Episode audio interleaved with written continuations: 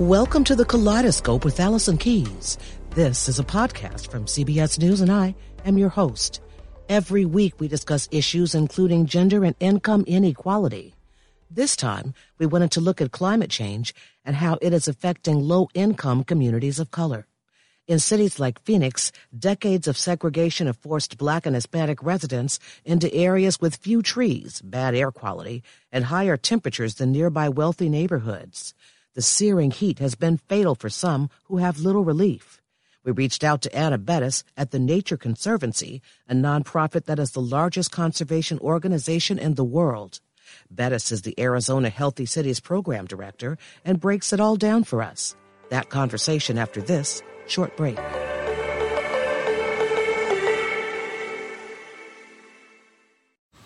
Man, that sunset is gorgeous. Grill, patio, sunset. Hard to get better than that. Unless you're browsing Carvana's inventory while you soak it all in. Oh, burger time. So sit back, get comfortable. Carvana's got thousands of cars under $20,000 just waiting for you. I could stay here forever. Carvana, where car buying meets comfort, meets convenience. Download the app or visit Carvana.com today. What makes a life a good one? Is it the adventure you have? Or the friends you find along the way?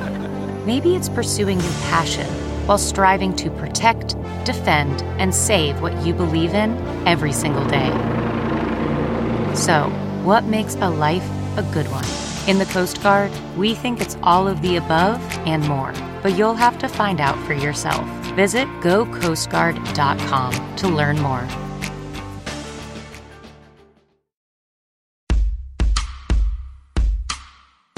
I work here uh, in Arizona, and so we are, uh, and also in the Phoenix metro area, which is the hottest large metro area in the country. And so in my community, um, climate change is impacting communities of color with the disproportionate impacts of urban heat. Here in the Phoenix metro area, we have research that shows that neighborhoods as little as two miles apart can have up to a 13 degree difference in air temperature and that the hottest places also have the lowest tree canopy cover. They have the highest child poverty and they often are communities of color. If you look back at our history, um, a lot of this tracks back to historic disinvestment and discrimination. You kind of see that uh, through line through today and now they're, they're much, much hotter.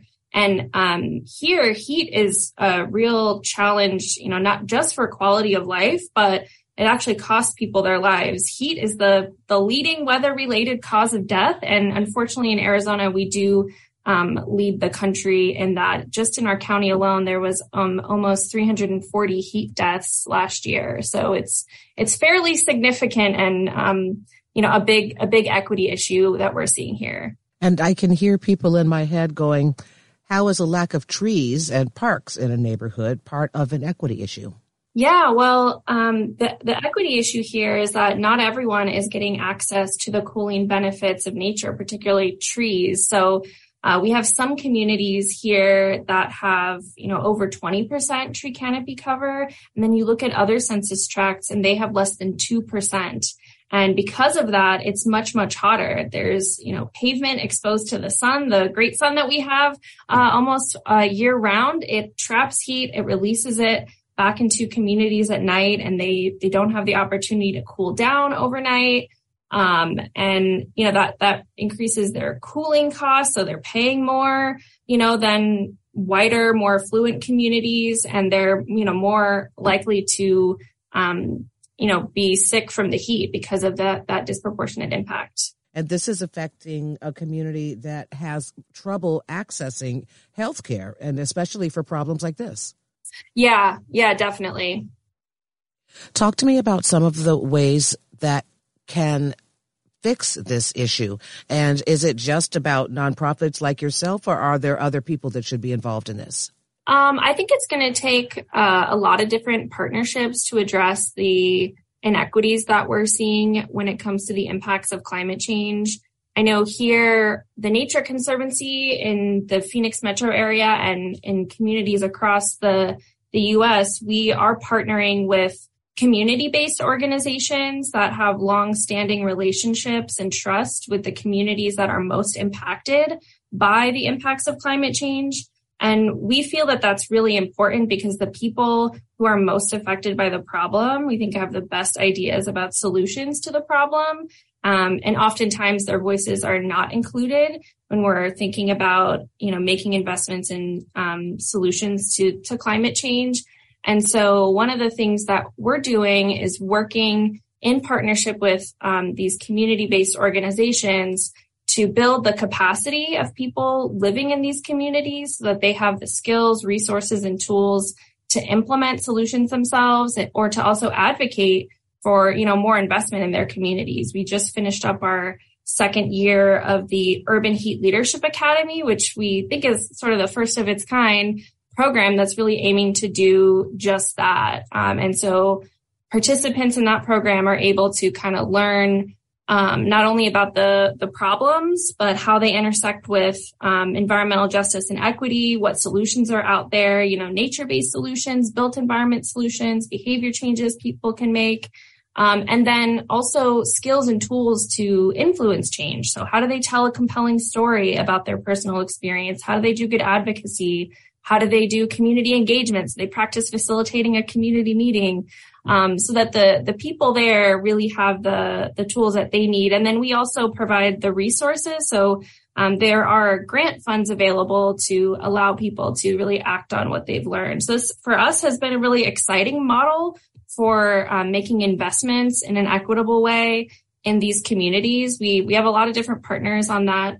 Um, including the city, um, also including other nonprofits that came in and helped us develop the materials.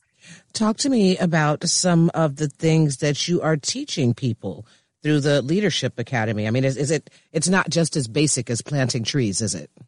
No, certainly not. So the program starts by talking about the problem of urban heat, but also, you know, that doesn't exist in a vacuum. So we look at the intersections with water and air quality. Um, and then there's also the lens of environmental justice and equity. And we, we can go back to some historic redlining maps in our community. And then they learn about different kinds of solutions. So certainly trees are one nature-based solution that they learn about, but they also learn about um, built environment solutions because trees are not the appropriate solution for every location, right? There, there's a role for shade structures, building overhangs, things like that.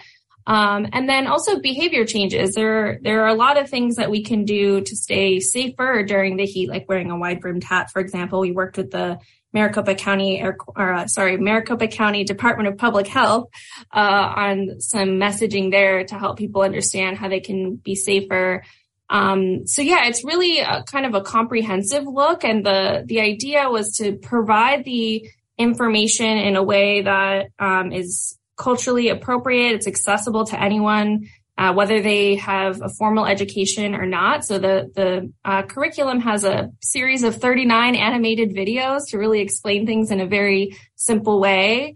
Um, and then the idea is that people can take that and and come up with the solutions that they think are appropriate in their communities. We're really clear not to tell people what the answers are. We're just providing the the skills, the resources, the tools, and then kind of empowering them to uh, you know decide what's best for them and their community.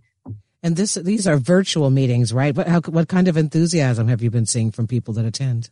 Yeah, no, it's been really exciting. Um, we have, um, we just, like I said, we finished up our second class and we've seen a lot of enthusiasm so far. Our first cohort is just now, uh, putting their projects, um, in place on the ground and um, they've really they've done a lot of exciting things. For example a team of academy graduates partnered with a local church in south phoenix which is a, a hotter part of our community to open a cooling center in a place where there were not any. Um, some other teams are working to put in trees in pedestrian areas that they know that they're themselves and neighbors that they've had have been really hot while moving through their community um, and some are even setting up workshops to um, share what they've learned with their broader community so that they they too can can be empowered to create change. And really briefly, what can local and state governments to do to make sure that neighborhoods have, you know, the right kind of shade?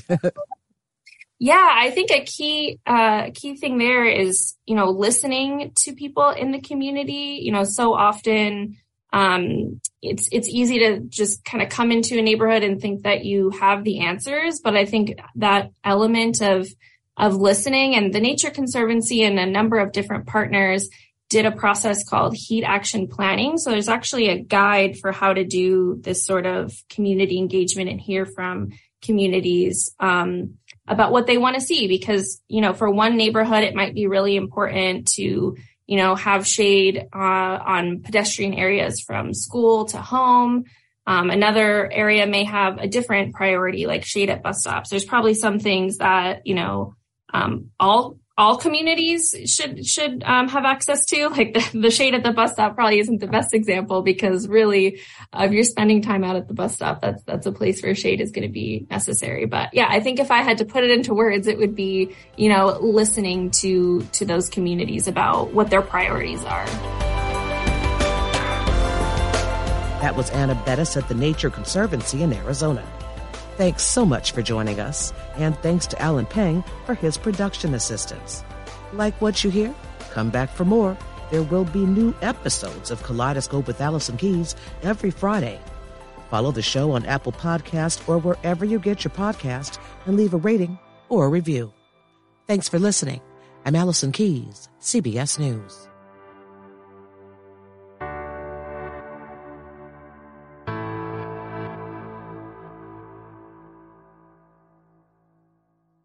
Survivor's back, and so is On Fire, the only official Survivor podcast. And we have a twist a new co host, the winner of Survivor 45, Dee Valladares. Hi! Listen to On Fire, the official Survivor podcast, wherever you get your podcast.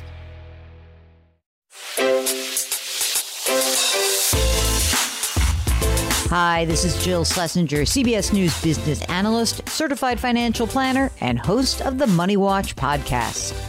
This is the show where your money is not scary and it's not boring. It is a show that's all about you.